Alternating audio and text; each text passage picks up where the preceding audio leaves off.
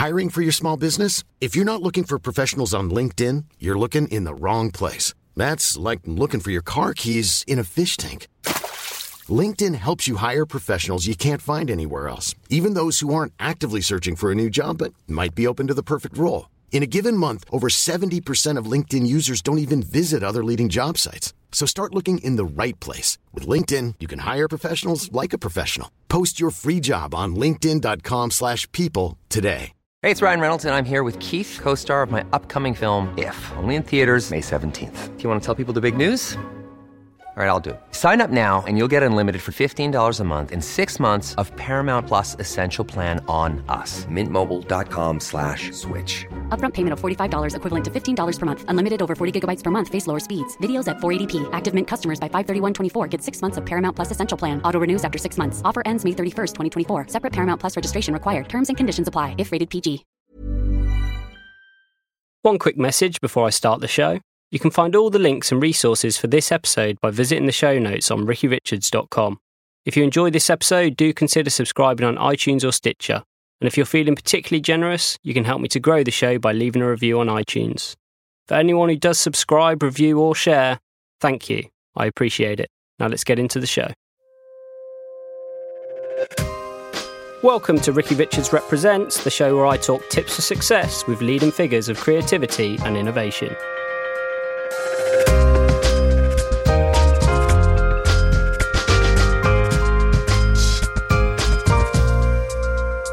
Hello everyone and welcome to another episode of the show. My guest today is the pioneer behind a cutting-edge, multi-award-winning VR production company called Visualize VR. Henry Stewart, co-founder and CEO, has got an extensive background of producing high-end VR content for some of the biggest brands in the world. I've got him on the show today to talk about what we are to expect from VR and also to delve into how the general public can get involved in the space. Welcome. Thank you very much. I think I'll start off just by asking you, how you got into the space in the first place. Back in 2006, I was very keen in photography. Although I did a biology degree, I was really keen as a photographer in uni. So I came out of uni and set up a company called Spherical Images, which was set up to produce panoramic images and virtual tours, basically ways that you can use 360 photos to explore spaces. And that's what I did for a few years, just smashing out these panoramas all over the place.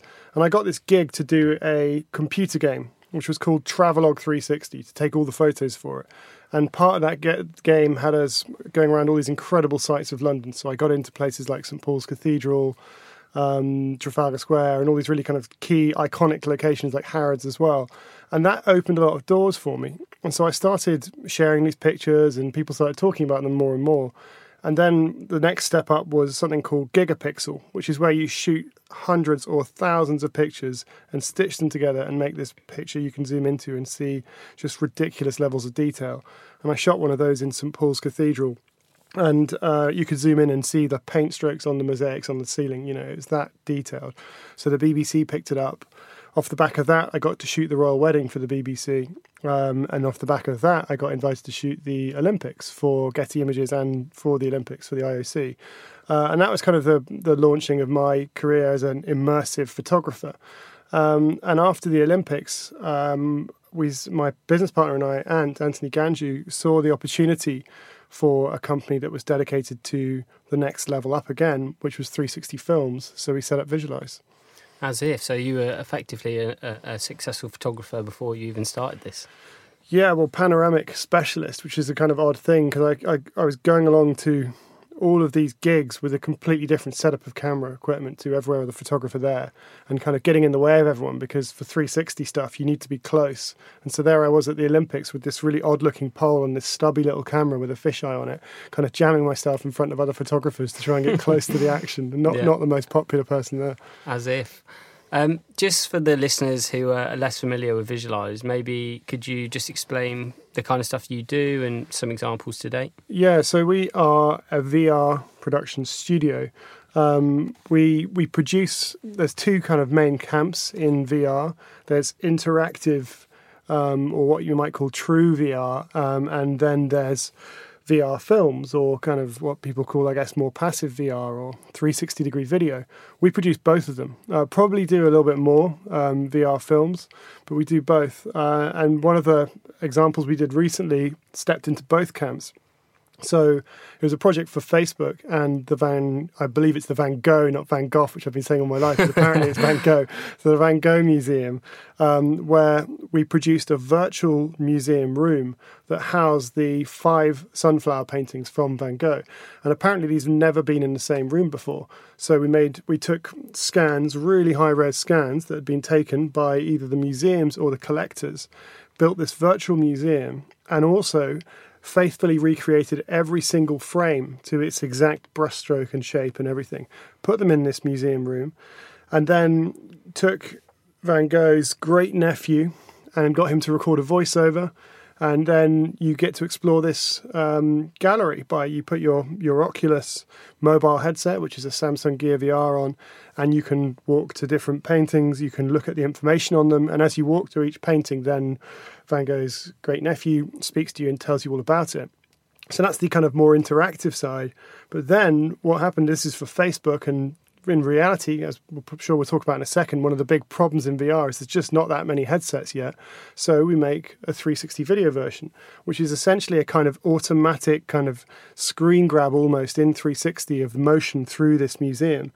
And that gets uploaded to Facebook. And then we just saw this incredible figure. Over the first 3 days, we had 6 million views of this virtual museum. As if, and I bet there's a lot of interaction with that as well. Yeah, you can look all around and you know, choose where that's the thing. It's kind of like you can be your own director.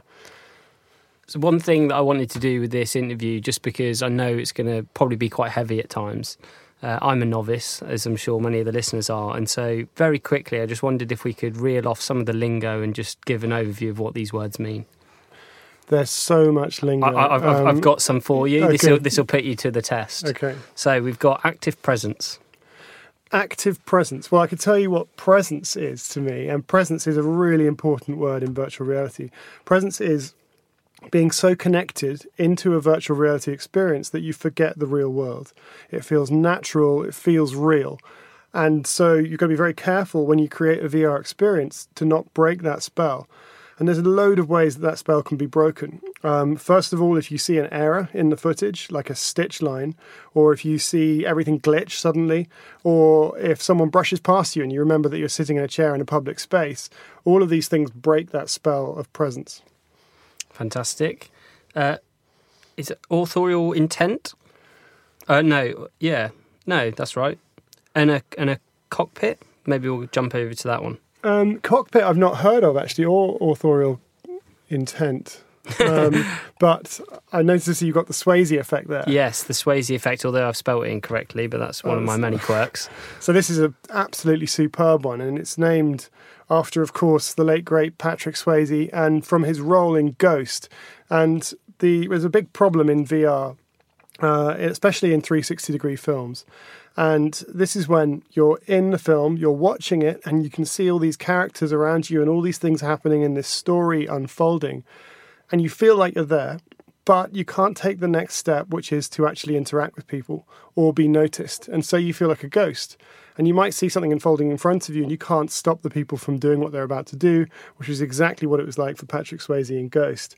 So it's been dubbed as the Swayze effect, and I love that. Yeah, it's a good one. Haptics? Haptics are a way of allowing you to interact with the virtual environment. And so that's above and beyond just having controllers in your hand. But the ultimate aim of haptics is that you'll wear a full body suit, or at least you'll be completely tracked so that you can touch things, feel things, interact with things from every part of your body. Locomotion. Locomotion means the way that you move in virtual reality. And there's lots of clever ways that people are trying to do this at the moment, because one of the big issues is that, you know, we're in a small studio space now, but if I wanted to be in a virtual environment that's as big as you can imagine, how do I walk around that? So one of the ways that people use locomotion, rather than just standing up and walking around, which you can do in some VR, is to teleport. And by that, you have a controller and you have a kind of target, and you aim it somewhere else in the room and you press a trigger and you just ping there immediately. Amazing. I should actually add that with Locomotion, there's a bunch of really quite kind of creepy looking, what do you call them? Treadmills, omnidirectional treadmills, stuff like that. And you can see some pretty awful looking videos of people kind of running around in games with guns, looking like some kind of futuristic cyborg. Well, you've got to start somewhere, right? Occlusion? Occlusion, I have to skip. Quantum Story? Again, I've had to skip that one, I'm afraid. Redirected Walking. Where did you find these? This is literally a dictionary VR thing, so it's probably uber nerd, which I'm glad. So this is good because it condenses us to what is really useful and what isn't. Yeah. A metaverse. The metaverse. Now, this is a fantastic one. So the metaverse is the kind of future virtual world that we'll create that people can go into through their headsets and using haptics or any means to interact with people in and play in, communicate in, travel in, and generally, I mean, in a kind of very creepy, really distant sense, live in as well. Wow. WebVR? WebVR is a way of making VR work online, quite simply. And there's some really good new ways that this is happening now. You know, there's HTML5, but there's also A-frames and lots of other technologies out there now that are enabling in both passive and interactive VR experiences online.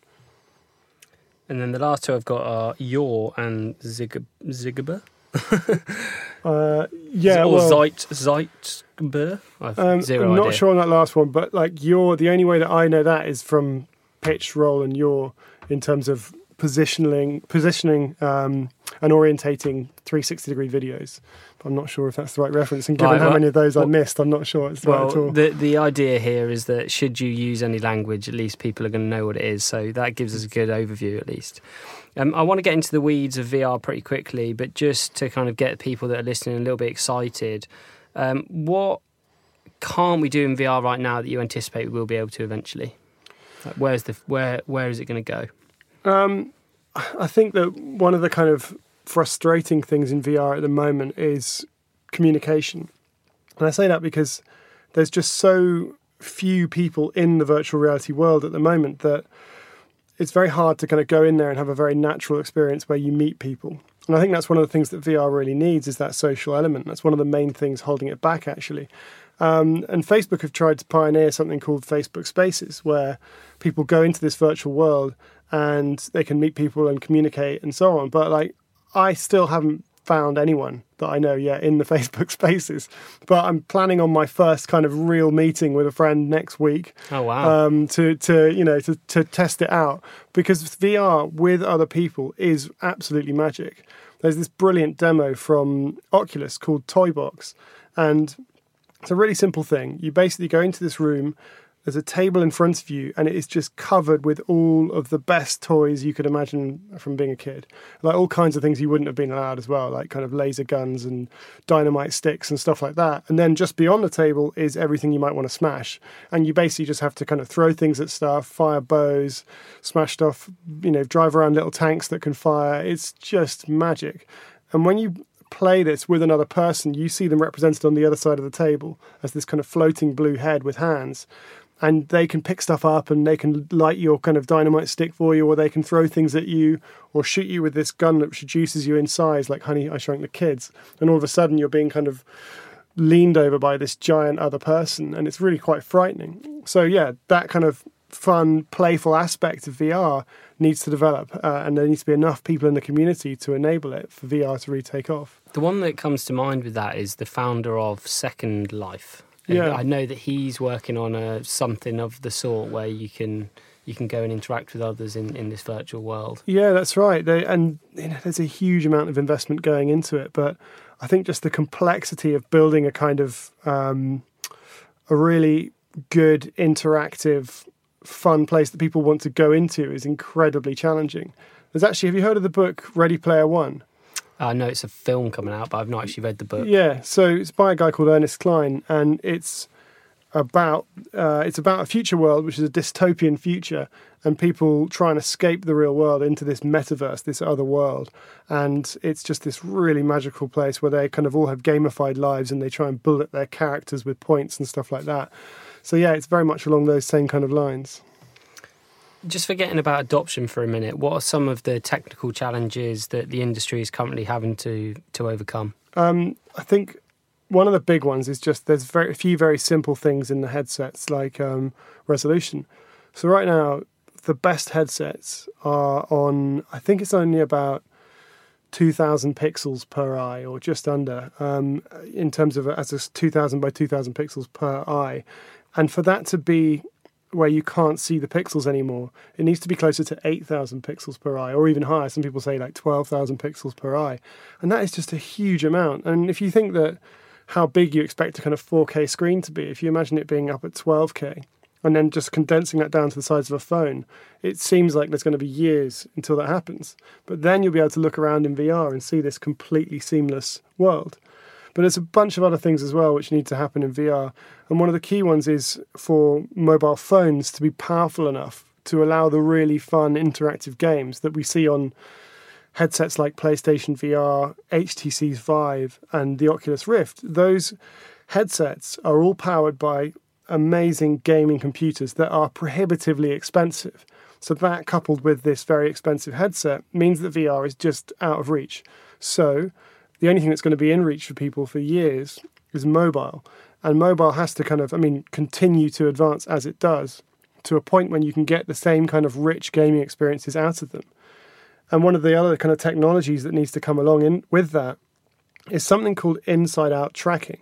And this is a VR term, right? And because what the best VR experiences are, if you look at things like the HTC Vive or the Oculus Rift, when people can get up and walk around the VR, and that's when you get that sense of presence that I mentioned earlier. So when you can get that experience in the mobile phone, that's when things are going to really start taking off. And for that to happen, the mobile phone needs to actually be able to scan the environment around it. And when it can do that and kind of ping back almost like sonar its position, then it can give you those kind of experiences without having to spend thousands of pounds on a VR kit. Is that what that word means that you said, to be able to scan? Inside-out tracking is the ability for the phone, which is on the inside, to track the outside world and then relay that information back to itself. For people listening that are interested in the space and don't know which headset to get, obviously you must know them inside out. Yeah. Who are some of the most notable product suppliers at the moment, and which do you recommend out of the lot? I think the king of the headsets is the HTC Vive. It's the most expensive, pretty much, as well. Requires an expensive gaming computer to run it, but if you've got that setup, if you're lucky enough to have that setup, you set up these things that they call lighthouses, and they track the headset so that you can stand up, walk around, and have these absolutely incredible experiences. The next, I'd say, in terms of the richness of its experience, would be the Oculus Rift. Obviously, this was the kind of first one on the scene. Again, positionally tracked, so you can walk around the virtual reality space. The headset looks really beautiful. The design's really nice on it. It's light. That's a great headset. Then I'd say kind of the next in line for me, I think the Samsung Gear VR. It's an incredible headset powered by Samsung phone.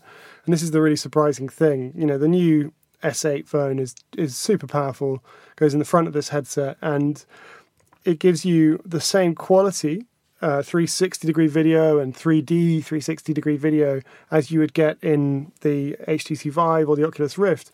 But it does that from a mobile phone, which is just absolutely amazing.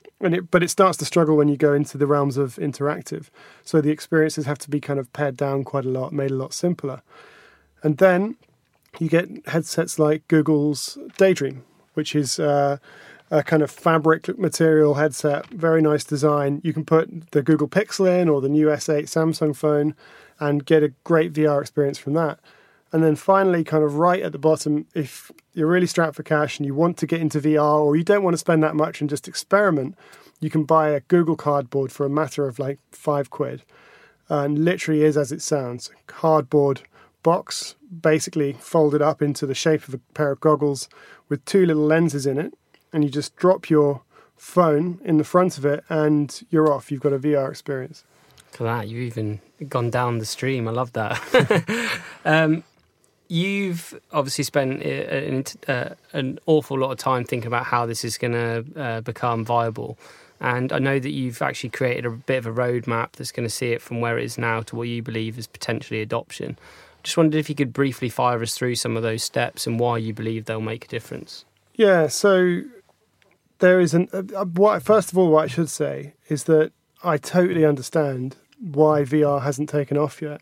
And I think that you're kidding yourself if you're in the VR industry and you just expect that everyone's going to want to put a headset on, because they don't. You know, my wife doesn't want to put a headset on instead of watching Netflix. But I think that there will be a tipping point whereby the content in that world is so good that she's compelled to.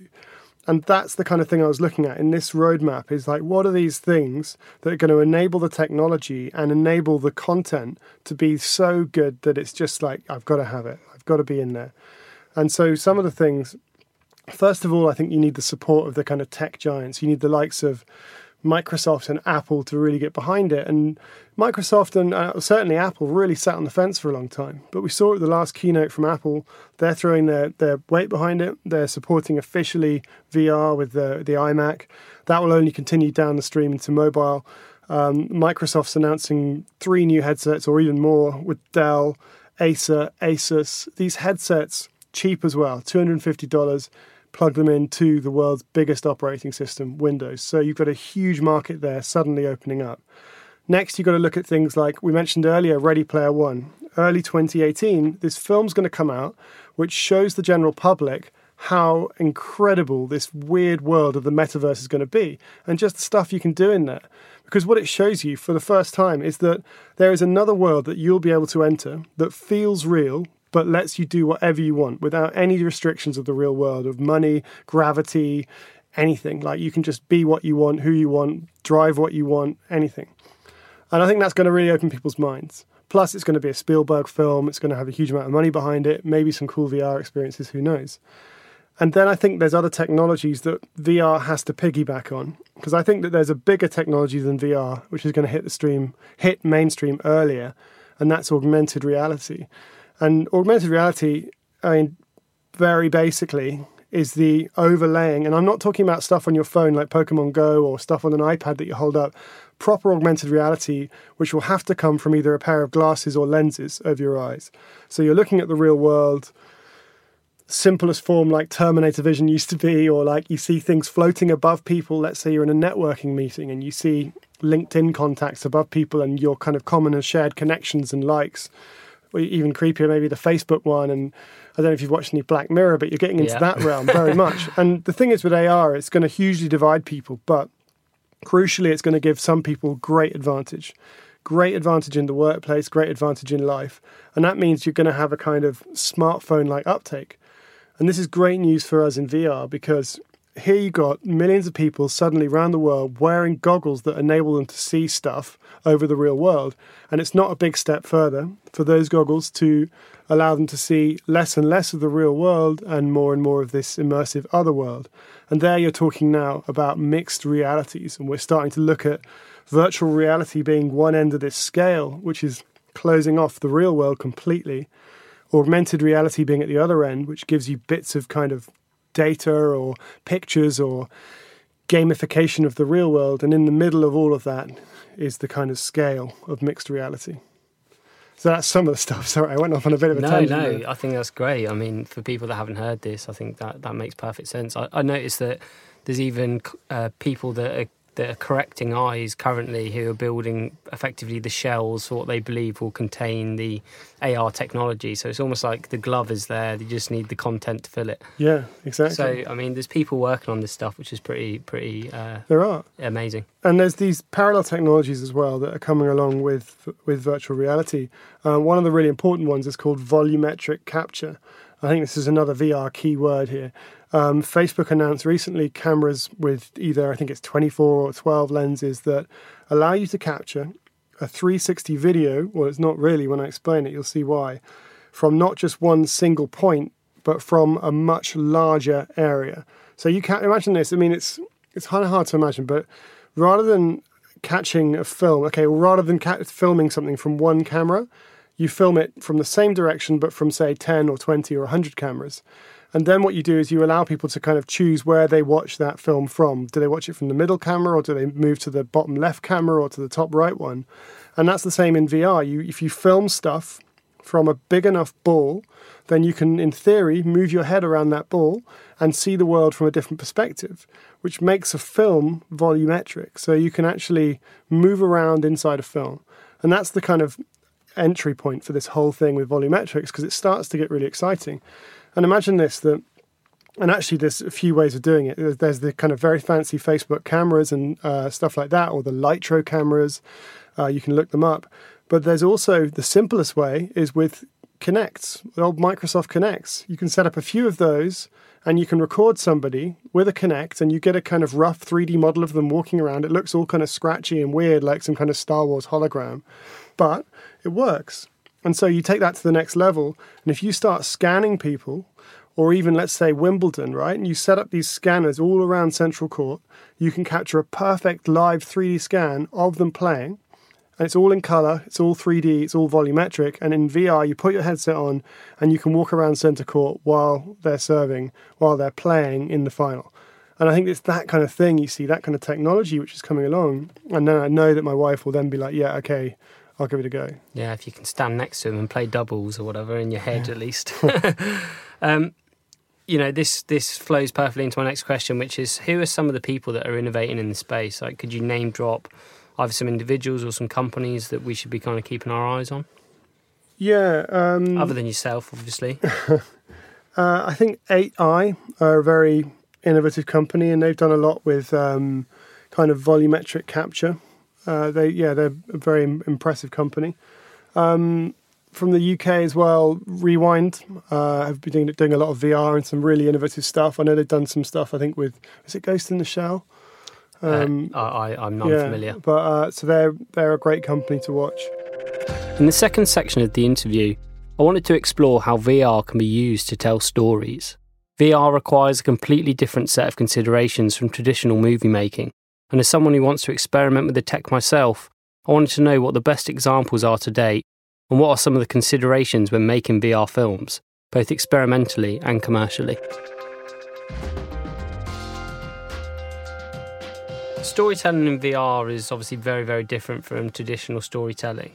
And there's different skill sets that are required to tell a story. I kind of want to dig in deep into how do people actually work in this medium? How can traditional filmmakers transition over? What are some of the things that people should take into consideration should they have never done a piece of VR content before? Yeah, it's a really tough one. Telling stories in VR is incredibly complex, and you know, there's the range of VR I mentioned earlier. So there's telling stories in fully gamified VR, and there's telling stories in 360-degree video or VR films. I mean, my background is mostly in VR films, so I'll tell you about the complexities of that route. One of the main issues is people always say, you know, how can you tell a story in VR when you don't know where someone's looking? So how do you make sure that they hit the right story beats or that they don't miss a key piece of action? And it's actually not that hard, because what we found out really quickly is that people don't look around that much in VR. Which seems almost to defeat the point of it. You might say, well, what's the point then? If no one's going to look around, then why are you even doing it? But the key thing is, when you've got a VR headset on and you can look around and you know that you are present in a scene, you have a sense of scale in there and you feel immersed in there. You don't need to, in our conversation now, I don't need to constantly be looking behind me to know that I'm in this room. And the same goes in VR. So people often kind of check out their area they're in and they root themselves in it and they know where they are, and then they watch for the story. And generally, therefore, you should make it really easy for them, put the story in front of them. So that's one of the first things that we really learned, is that don't try to stuff the scene with story everywhere. You don't need to fill a 360-degree sphere. It's a big no-no, actually, because what you start getting is VR FOMO, where people start worrying they're going to miss out on something, and so they're craning their neck everywhere. They're looking all around themselves, and it's just uncomfortable, and you don't want people to go through that. So we keep it incredibly simple. We put key parts of the story in front of people, or we're very careful that if we're moving the person, or if we're moving a character in the story, we track where that person's going, and then when the next scene comes in, you make sure that you match cut something into that same area, so that if somebody is looking slowly to the left, then the next scene comes and bang, they're straight there looking at somebody who's talking to them from that angle. And then you need to move their head back as well. You can't kind of leave them just looking over to their left the whole time, for example. So those are some of the things you need to think on. And next, you have to use some of the advantages of the technology. And one of the main ones is ambisonics, which is the technical word for basically directional sound. So it's often overlooked, but it is the most important thing, absolutely, alongside with the video capture, is ambisonics. You have to think about it from the beginning and plan it as much as you plan all the video, because you can use it as one of the best tools for you. Without having to put in big, dirty animations that point arrows towards certain things in the scenes, you can use these beautiful, subtle sound effects and just kind of drag people's attention gradually and kind of subconsciously to parts of the scene. And that's works beautifully. Amazing. That's really given us some good insights. One thing that, this is a really, really basic question, but what kinds of content can you actually produce in VR? What kinds of content? As in, you know, as you've already talked about, this idea of a metaverse, which I'm assuming is, it doesn't necessarily have to be animated, but it's certainly surreal, whereas I guess what you were just talking about was more live action. Yeah. Is there, you know, just certain things that you can actually create? Yeah, so it's really interesting the way you put that question as well, actually, because there is going to be more and more of an overlap between these two camps in VR now. You've got, as I mentioned earlier, 360 films and interactive VR. And 360 films are kind of growing into volumetric. And as soon as you get into the realms of volumetric, that starts to move into kind of computer gamey stuff. And then it all just melds together into this future metaverse where you could be in this virtual world that, you know, one part can be completely fantastical and polygonal, and the next bit will be a perfect photo scan of a graffiti-strewn street in Shoreditch that you can walk along.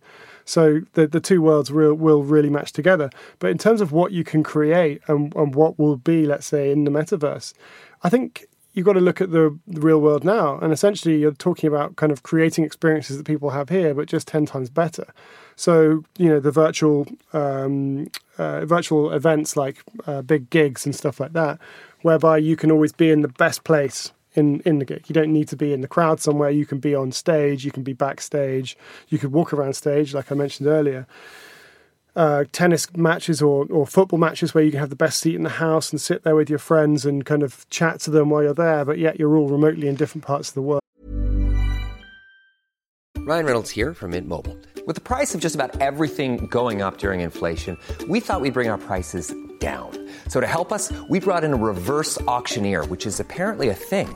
Mint Mobile Unlimited Premium Wireless. How to get 30, 30, how to get 30, how to get 20, 20, 20, how to get 20, 20, how to get 15, 15, 15, 15, just $15 a month? Sold! Give it a try at mintmobile.com/switch. $45 up front for 3 months plus taxes and fees. Promo rate for new customers for limited time. Unlimited more than 40 gigabytes per month. Slows full terms at mintmobile.com. Many of us have those stubborn pounds that seem impossible to lose, no matter how good we eat or how hard we work out. My solution is PlushCare. PlushCare is a leading telehealth provider with doctors who are there for you day and night to partner with you in your weight loss journey. They can prescribe FDA-approved weight loss medications like Wegovy and Zepbound for those who qualify. Plus, they accept most insurance plans. To get started, visit plushcare.com/weightloss. That's plushcare.com/weightloss. Millions of people have lost weight with personalized plans from Noom, like Evan, who can't stand salads and still lost 50 pounds. Salads generally for most people are the easy button, right? For me, that wasn't an option. I never really was a salad guy. That's just not who I am. But Noom worked for me. Get your personalized plan today at Noom.com.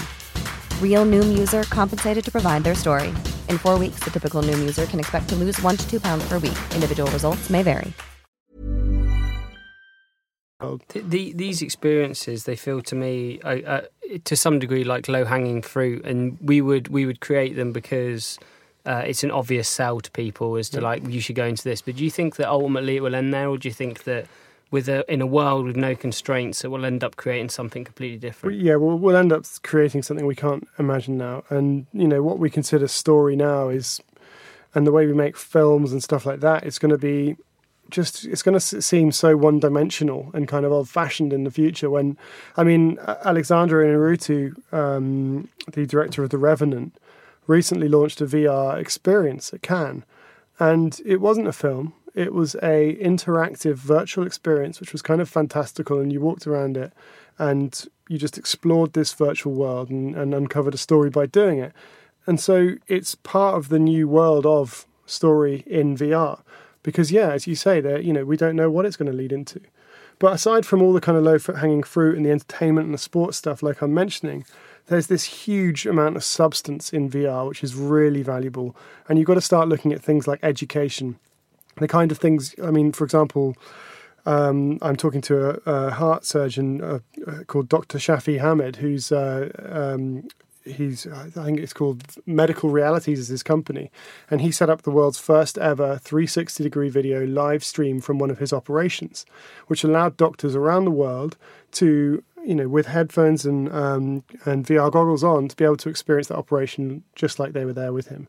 And you take that further and you start to look at some of the... I mean, actually, let's just jump into healthcare for a second, because it's just amazing what you can do. You could take a scan of somebody's body before they go in for an operation, and you can go into that body virtually, go into the great detail of where the problem is that you're trying to fix, plan it with other surgeons before you actually do the operation. And then when you do the operation, you can use surgical robots now and virtually control them. You could from anywhere in the world, and by doing so, be able to use the very best surgeon to do that job. And then there's the experiments at the moment going on with UCL and the University of Barcelona into how you can use VR to help treat depression. And this incredible thing where you walk into this room and you put a VR headset on, you've got a full haptic bodysuit, and when you're in VR, you see this little child sitting on a chair and crying, and you have to try and console this child. So you talk to the child, you try and tell them that, you know, everything's going to be okay, and you say what you can to try and make them feel better. And then later in that week, that same person comes back into the room, they put all the kit on again, but they're sitting down in the position of the child, and they have themselves as a larger avatar telling them everything's going to be okay and giving them the exact feedback they gave that child. And they're finding it's incredible results, and it's really helping people.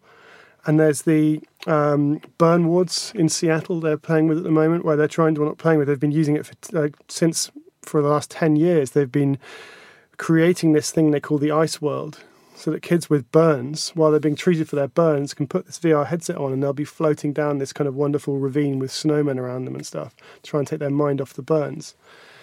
So that's education, there's training. I mean, I can tell how passionate you are about this. The one thing I'll say is that from a listener's perspective, when you're hearing this thing, it sounds so overwhelming because it's like these things that have been created are so amazing.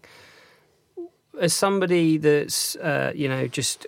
wants to start out, what is the lowest bar to entry kit and stuff that they need that they can go out and get today that's going to allow them to create their first VR experience? It's if you're doing interactive VR, the simplest thing you need is Unity. I don't think you even need a professional license for Unity. I think you can use a kind of trial version and get really far with that. Which, and Unity, by the way, is a game engine. It's the building blocks to creating a game. And so obviously with virtual reality, it doesn't just have to be a game. So it can be what you'd call a real-time engine. It's the same thing, but you call it a different name. And you can learn off the internet, off YouTube, just tutorials that you can find how to use Unity. It's got all of the plugins built into it now to make virtual reality. So you'll be able to fiddle around in there, make a virtual world, and you'll be able to export it. And then the question is, well, what do you export it onto? In its absolute simplest form, you can use it to build a Google Cardboard app. I mentioned earlier you can buy a Google Cardboard headset for like £5, and so you're off very cheaply. But the next step up would be, and it's ideally if you've got a kind of a Samsung Galaxy phone, you can buy a Gear VR headset. About 80 quid. Obviously the phone itself is quite expensive, but if you've already got one, it's not a big extra cost. And then you can be developing on that, which is a much better platform. So that's, I think, the entry level. Developing, what, on Unity still? Yeah, on Unity. So Unity is an amazing engine because what it allows you to do is you can create a game in it, which then is ported onto different platforms. So you can make a game for Google Cardboard. You can make that same game work on Gear VR. You can make that same game work on Oculus. And so with our developers at Visualize, they produce stuff in Unity. And they export for iOS, for Android, for Oculus, for Gear VR. So I was going to say, is it for Unity is a prerequisite skill set? Somebody coming out of university, what would be that? What is the job title that you're looking for when you're trying to find your Unity developers? Obviously, we're encouraging people to go out and do it for themselves. But we'd be looking for Unity developers that are just super passionate about virtual reality, and above all else, like not just talking about the passion for virtual reality, but showing builds of stuff they've played with, because you can have someone with a lot less experience that's just so passionate and is building stuff that works and is fun. That's going to be a much better hire for us than somebody who will just kind of write a cover letter saying, I love VR, and have 10 years experience in Unity in general. To your point about AR being maybe the first one to get the uplift, obviously Apple have brought out their art kit. Yeah. What's the prerequisite skills for creating AR tech? Very similar. Unity again. I mean, Unreal Engine as well is another way. But if you're doing something with Apple's AR kit, I believe that's got to be developed in their own software, I think. But then I'm just trying to figure out, 10 years ago, the gold rush was developers, and still probably is to this day. Tech startups, they want good developers. Who's going to be that next profession who are just super desirable? So, developers. If you want to position yourself well, maybe it's get your head around Unity. Yeah, I think so. And what kit are people using to actually film the experiences in the first place? Yeah, so on the VR film side, that's where things kind of are... Yeah, they're really opening up now, actually. You can buy really good consumer 360-degree video cameras now, which allow you to do your first test, to experiment with telling stories in VR without having to put much cost out there, and crucially without having to learn this horribly tricky art of stitching. So stitching's been the kind of bane of our life for the last, since I started, I had to stitch together 360-degree photos, and then it just became stitching together 360-degree videos. And we're finally getting to the point now, actually, where stitching is getting a lot more kind of automated and a lot easier, and the cameras are kind of being built in ways that really makes it, takes a lot of that pain away from you. But still, if you get over a certain threshold when you start out in 360 video and you start going up the scales of cameras to something a bit more complicated, then you'll start to get into this horrible realm of having to stitch, and that's a difficult thing still. So at the entry level for 360 video, you can get something like a Samsung Gear 360 camera. It's just the simple off-the-shelf camera from Samsung. Really good, though, really sharp, really flexible, simple to use, and you'll be able to start taking some great content. Are they compatible with Macs? I think so. I think you can just use them without the phone. But so the question there is, what do you use to edit the footage? In terms of editing the footage, what you get out of a camera is essentially just a very odd-shaped film. And so you can edit it in your normal software like Final Cut or Premiere or whatever you normally use. You just put it in there on a timeline, muck around with your sound as you normally would, put your transitions and cuts in, and export it. And as long as you there's a few little things you'll have to learn about how you edit stuff and little things that can trip you up, but it's not very complicated. And actually the barriers for 360 video now to kind of get into it are really low. And Premiere themselves, Adobe Premiere, have started to really support 360 as well, and they've got a series of tools now built in that allow you to just kind of click a button and see what it looks like in VR. And they've also just bought this brilliant company called Metal, who produced a series of plugins which allowed us to do all kinds of things in VR and kind of cheat, and they've bought them, so they're going to be rolling that into the software soon as well. Just goes to show that if you jump on these things early, the hurdles that you're having to face. Obviously, you're so well versed in this world, but you've accumulated this knowledge over years now. Yeah. For people that have just come to it, what are some of the best online resources and blogs and that kind of stuff where they can go and learn this stuff? Funnily enough, the Facebook forums are absolutely brilliant, and there's a really good forum, which is 360-degree Video Professionals, which is absolutely fantastic. And it's still one of the first places I ever see kind of news from the VR industry pop up there. And there's also a VR user group, VR Professionals, I think it is, user group, which is, again, a great source of information. And in terms of kind of general blogs, Upload VR, Road to VR, and... Oh, there's quite a few VR magazines out there, basically online ones that have absolutely brilliant resources. There's Cinematic VR. That's a really good blog. What they do is take articles from people around the world that they like and they kind of repurpose them, but it's just a great single one place to stop off and get great information, which is Cinematic VR. Incredible. Just for people that, again, when they're considering how they're going to not just experiment in this space, but actually try and thrive in it. Mm. Obviously, there's a number of kind of commercial considerations when trying to produce content. What are the ways currently that people are profiting from this stuff? I mean, is it just purely for you? You'll know this better than anyone. Are brands just looking to create experiences to say that they're in on the latest wave, or is there some kind of return on investment for people? That's a really good question, actually. And I think if you asked that question 2 years ago, then you would say that brands are here for the hype. There's actually a brilliant curve which has been drawn called the Gartner hype cycle, and it shows the hype cycle of new technology, and virtual reality, I think, has just gone on this hype cycle to the extreme. I mean, if you looked at the front covers of Wired magazine, even Time magazine in 2014, 2015, you couldn't look for not seeing VR. It was everywhere, absolutely everywhere. We had the phones ringing off the hook. We had our email boxes full. We would answer people's emails with quotes, like just in an email, like, oh, I don't know, I think it'll be about that much. Yeah, great, let's do it. Everyone wanted to do it. They had to do it. It was the hottest thing you can imagine, and it was this kind of peak of VR hype. And I think what happened is that suddenly they realise, hang on a minute, everyone hasn't bought VR headsets. 2015 wasn't the year of VR. 2016 wasn't the year of VR. I can't imagine, you can't imagine how many conferences I went to with everyone saying it's the year of VR. And it's not the year of VR. You know, the year of VR, if there is going to be one, it's going to be like 2025 or further on. So there's this kind of, then all of a sudden this bubble breaks and everyone realises, hang on, this isn't the next big thing. Oh, have you heard about AI? Have you heard about AR? And there's the next thing kind of goes in the hype cycle. And all the time that's happening then, VR kind of drops down into this brilliantly named trough of disillusionment. And in the trough of disillusionment, that's where good products come out the other side and bad ones just will keep dropping and they'll fall off the scale. I should add, actually, like VR did back in the 90s. It was gone for a while and it kind of came back in a new hype cycle. And now I see VR is gradually climbing out of this trough of disillusionment and into kind of practical uses.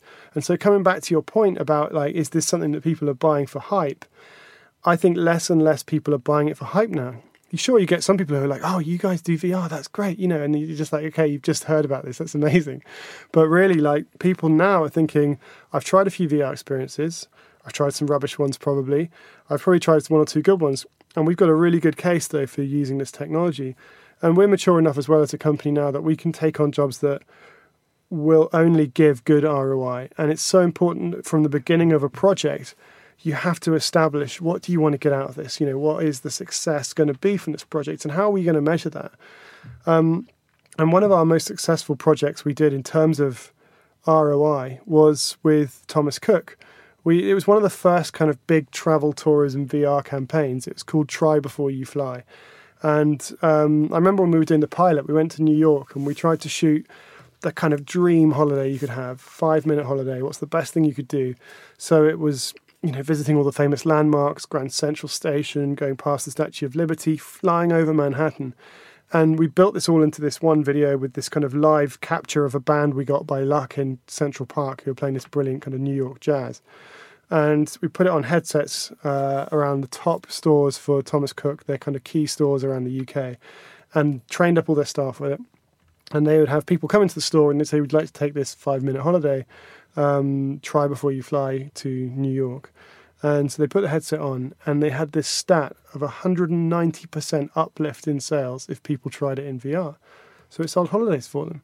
So off the back of that, we shot Singapore, Greece, Cyprus, Egypt, all these locations for them because they just knew it would bring in more holidays. So that was one of them. We did a project with the British Army where you gave potential new recruits the chance to parachute out of planes, to go on climbing expeditions, drive tanks, stuff like that, which we recorded. And they found this great stat that 66% more recruits when they use VR. And there's more examples I could... Yeah, well, that's good that there's examples that are out there. Yeah. It's nice to know that people, creatives, can actually go and pitch this stuff to brands and point to things like your examples as means where it's been successful. The thing which I think about is for independent creatives, people that are trying to just push the bounds and don't want to have to deal with brands, you know, the artistic types. What are the kind of the revenue models for those people? Obviously, there's a lot of people at the moment that are building audiences and creating audience-based revenue where people are contributing to for them to create content. Is there anything like that in the VR world? There isn't. It hasn't been taken advantage of yet, but it really should be.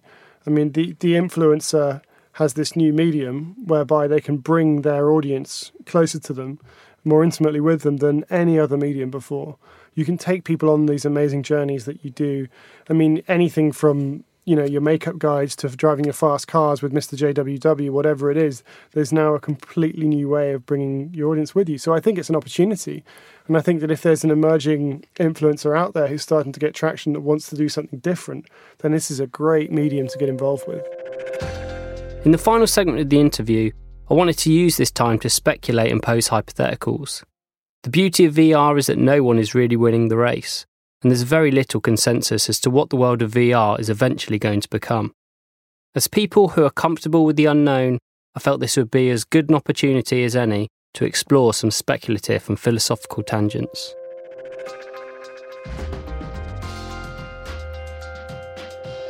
A theory that has come to prevalence in recent years is called the simulation theory, and the basis of it is that you get to a stage with VR where it becomes so good that it's indistinguishable from real life, and that at that point in time, how will we be able to distinguish between if we ourselves are in a simulation? I think this is something which has obviously come about with the big VR bubble and all the things which are exciting about it. What do you think of this theory? I'm just curious. Well, it's the matrix theory, right? Yeah. You know, that's it. So when does VR get so good or so real that you have a sense of presence that means that real world is indistinguishable? I think if things were getting that frighteningly close, we would have to build in some kind of safety measures. There would have to be some kind of presence breakers or reminders that it's not real. But then equally, what you've got to think as well is that the world's going to change, and the way that we interact with the world and the virtual world is going to change. And crucially, what's going to happen is that what we do in that virtual world is going to have a value to it. You could even make money in that virtual world that then means something in the real world. And it might be that in the future, you have a great life in the virtual world and can do great things that are really good for millions of people around the world. You might be able to do something in there which actually enables a breakthrough of a technology which saves lives. And what's to say then that that's a bad thing? And the thing is that right now, you think of like a sweaty kid with a headset on who gets stuck in the World of Warcraft, and that is a bad thing, right, on an individual basis. But equally, we just don't know how VR is going to evolve, how it's going to change the world, or how we're going to evolve as well. You might find that these so-called lazy people that sit at home and play video games all day become the most productive individuals that ever existed. Yeah. There are definitely some dystopian representations of that where you've got this, you know, gigantic human that just sits on a lazy boy and lives in and has an avatar of this beautiful woman or something, you know, so he can live out his seedy or manifestations. It's going to happen, definitely. It's going to happen. I mean, that's the thing. Wherever there is VR, you know, there is always that kind of seedy undertone that will go with it as well in terms of, you know, people being able to do whatever they want in there. I mean, you just need to look back to some of the brilliant ones like Red Dwarf had a great episode where Lester finds a virtual prostitute and stuff like that. And, you know, there's always going to be a kind of disreputable side to VR and, in fact, to any kind of gaming or internet and stuff like that. And I think, you know, you just got to approach it with a level of responsibility and also to appreciate it to some degree, because without the porn industry, for example, a lot of the innovations of our time wouldn't have come along as fast as streaming, they have. Kind of a lot of the online benefits. And actually, funnily enough, I remember one of our R&D guys a while ago telling me about a new camera system, which I hadn't heard of. I said, how do you know about this? He's like, oh, it's all over the porn industry. So, yeah, I mean, VR porn is apparently driving a huge amount of the technology. Well, that's where your immersive experiences and walking around is going to come in handy. That's where they want their haptics, yeah. Exactly. I'm curious to know, like, where this thing, this metaverse, where it exists. So once upon a time with the internet, obviously it was just these random websites and you had this gold rush of people trying to take domains and all that kind of stuff. And then nowadays it went from a few channels to several to these individual platforms like Netflix and Amazon creating these content hubs that where you spend a lot of time, but all of it is within the internet as a whole thing. You know, who's trying to create the Google? Who's trying to create the web browser? Is there something that's going to link all this stuff up and eventually, instead of it being these disparate experiences, it's going to be a unified thing where we can all go? That's a great question. That has to happen as well, because right now what you've got happening is you've got these tech giants fighting their own corner. They've all got their own products. They've got the HTC Vive, you've got the Samsung stuff, you've got the Facebook stuff, you've got the Google stuff, and they're all wanting to establish themselves in this new world, in this new metaverse.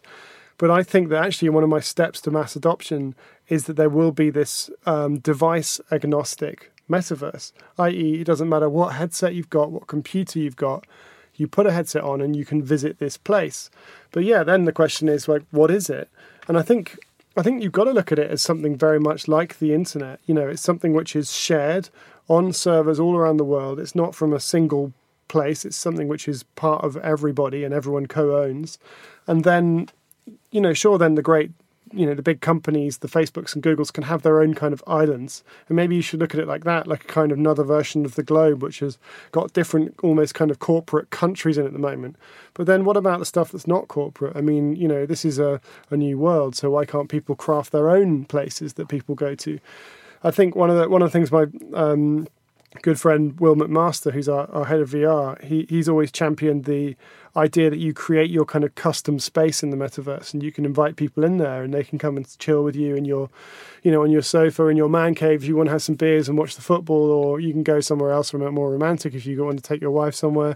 So, like, you know, that idea of a kind of custom location that people can make and invite people to, which then means that you'll get people who are particularly creative making amazing spaces that draw more people, and then that can be a business, you know, because what's going to happen, and this is one of the really creepy things, or one of the things which is going to make people kind of roll their eyes, out-of-home advertising is going to come into the virtual world. All the old tricks in the book of the outdoor industry, of billboards, of screens or whatever, can be absolutely put on speed and put into the metaverse, because they can advertise however they want in there. And if people are willing to pay for it, it's going to be there. It's just going to probably be a lot more creative and exciting, because it's going to be stuff like, you know, some spaceship's going to kind of come out of the road in front of you with a big brand on it or something, and then shoot off and offer to take you for a ride, that kind of thing. Literally talking about that, because how, you know, you posed a roadmap to adoption, which is one thing, but then to actually create this connected system, I point to things like, say, cryptocurrency at the moment, where in order to make it work, there's a decentralized network. And one of the things you mentioned earlier is this idea of power, and that your device has to have as much power as a gaming console. But is there not a way of tapping into the vast power of just decentralized server systems and that kind of thing, so that you're never having to run experiences off of a device? It's merely cloud-based. I'm not sure if that's even a thing. No, I mean, I think if you could get data moving fast enough, then that is absolutely the way it will go at some point. I think we're probably a long way off that. And I think the shortest kind of route to getting the power in your hands for these experiences at the moment is from it being local. But that is certainly, I mean, we're looking at that now in post-production anyway. You know, people use render farms and send footage off to get it back to them in a much faster time than they could do it themselves. But for it to be a kind of immediate thing, I think that's quite a few years off. Okay, fantastic. I think my rabble of questions has kind of finally come to an end. I've got another one for you. Mm-hmm. First of all, I just want to say thank you for coming on the show. As I say, I've got one more question for you, but before we actually get to that, I'd like to pass you to Adam, our producer, who's going to summarise some of the key takeaways from today's episode. Thanks for joining us today, Henry. Thank you for the wealth of insight you've shared with us. Here's the 5 actionable insights I wrote down as you were talking for our subscribers. Number 1. If you want to try VR but don't have the money, get Google Cardboard. For just £5 in your mobile phone, you get to sample the VR experience. Number 2. Investigate augmented reality. It's going to give some people a great advantage in life. Through glasses, people will have access to a heightened world. Number 3. If you want to tell a story in VR, keep the scene simple and the action in front of the person. Don't try to fill the scene and use audio cues to guide the story. Number 4. To make your own entry-level virtual world, use Unity. There are YouTube tutorials that will help make your own platforms like Google Cardboard. For 360 video, try the Samsung Gear 360 camera. Number 5. Facebook forums are a great source of information about VR. And try blogs like Upload to VR, Road to VR, and Virtual Reality Observer. And number 6 is more of a caution. Out-of-home advertising is coming to the virtual world. Advertisers will be able to do whatever they want. Thank you, Adam, for that. Some great takeaways from today's episode. So before we really give you the final question, where can people get hold of you? What are you working on at the moment? And do you have any asks for the audience? Yeah, you can just email me. I'm henry@visualize.com. Sorry, what were the other ones? What are you working on at the moment, and do you have any asks for the audience? Right now, we're working on a project with Harrods where we're doing this kind of grand entrance to Harrods. We were up at 4:30 this morning to capture the sunrise, and they turned the lights on, and we had the green man at the door opening it up for us.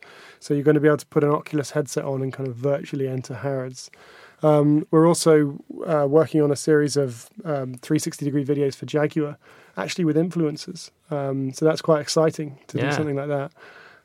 And we're finishing off a big pharmaceutical VR experience that allows you to understand treatments and how they affect patients.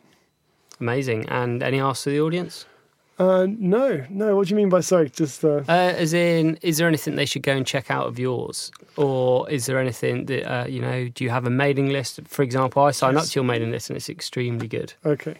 So on any ask for the audience. I'd just like to ask the audience to check out our newsletter, sign up for the newsletter, stay in touch with us, and do get in contact if you've got any questions, or if you've got a really impressive CV, please share it with me. I think the thing just to emphasise with the newsletter is, Henry's obviously he's immersed in this, and it's filled with your brain is filled with language that nobody understands. However, the newsletter is very approachable, and it just kind of gives you the highlights and some things that can get you really excited about it. So definitely recommend that one. Yeah, shout out to Harry for that. Yeah. Last question, and it's a little bit of a deep one. If you had to give the world one bit of advice to live a better and more meaningful life, what would it be? I think, actually, if I kind of twist this back onto virtual reality, I think in terms of how VR can help the world, I think one of the key things is that it can be an incredibly green technology. It can allow remote working. You won't need to commute. It allows communication in a way which is incredibly human and close across countries and over boundaries. So I would say embrace VR for the good it can do for the world. I think that's a great way to end. Henry, thanks so much for being on the show. Cheers. Thank you for listening to another episode of the podcast. If you enjoyed this episode, please don't forget to subscribe and share. I'd also like to invite you to an ongoing project called the Move Me mailing list. If you enjoyed the show, I'm confident you'll enjoy this newsletter. It contains links to all the great content I've uncovered each month, along with insights of any interesting opportunities I've discovered. You can subscribe to this by visiting my website at rickyrichards.com. A special thanks to Frankie Byrne and James Utting. They're the tech heads that make this show possible. The intro music was composed by Dom Stores Fox, and thanks again to Rhys Chapman for introing me to Lou and Lizette, the wonderful folks at Factory Studios in London, where this show is recorded. Finally, wherever you are in the world, I hope you have a great day and keep creating. Until next time, bye for now.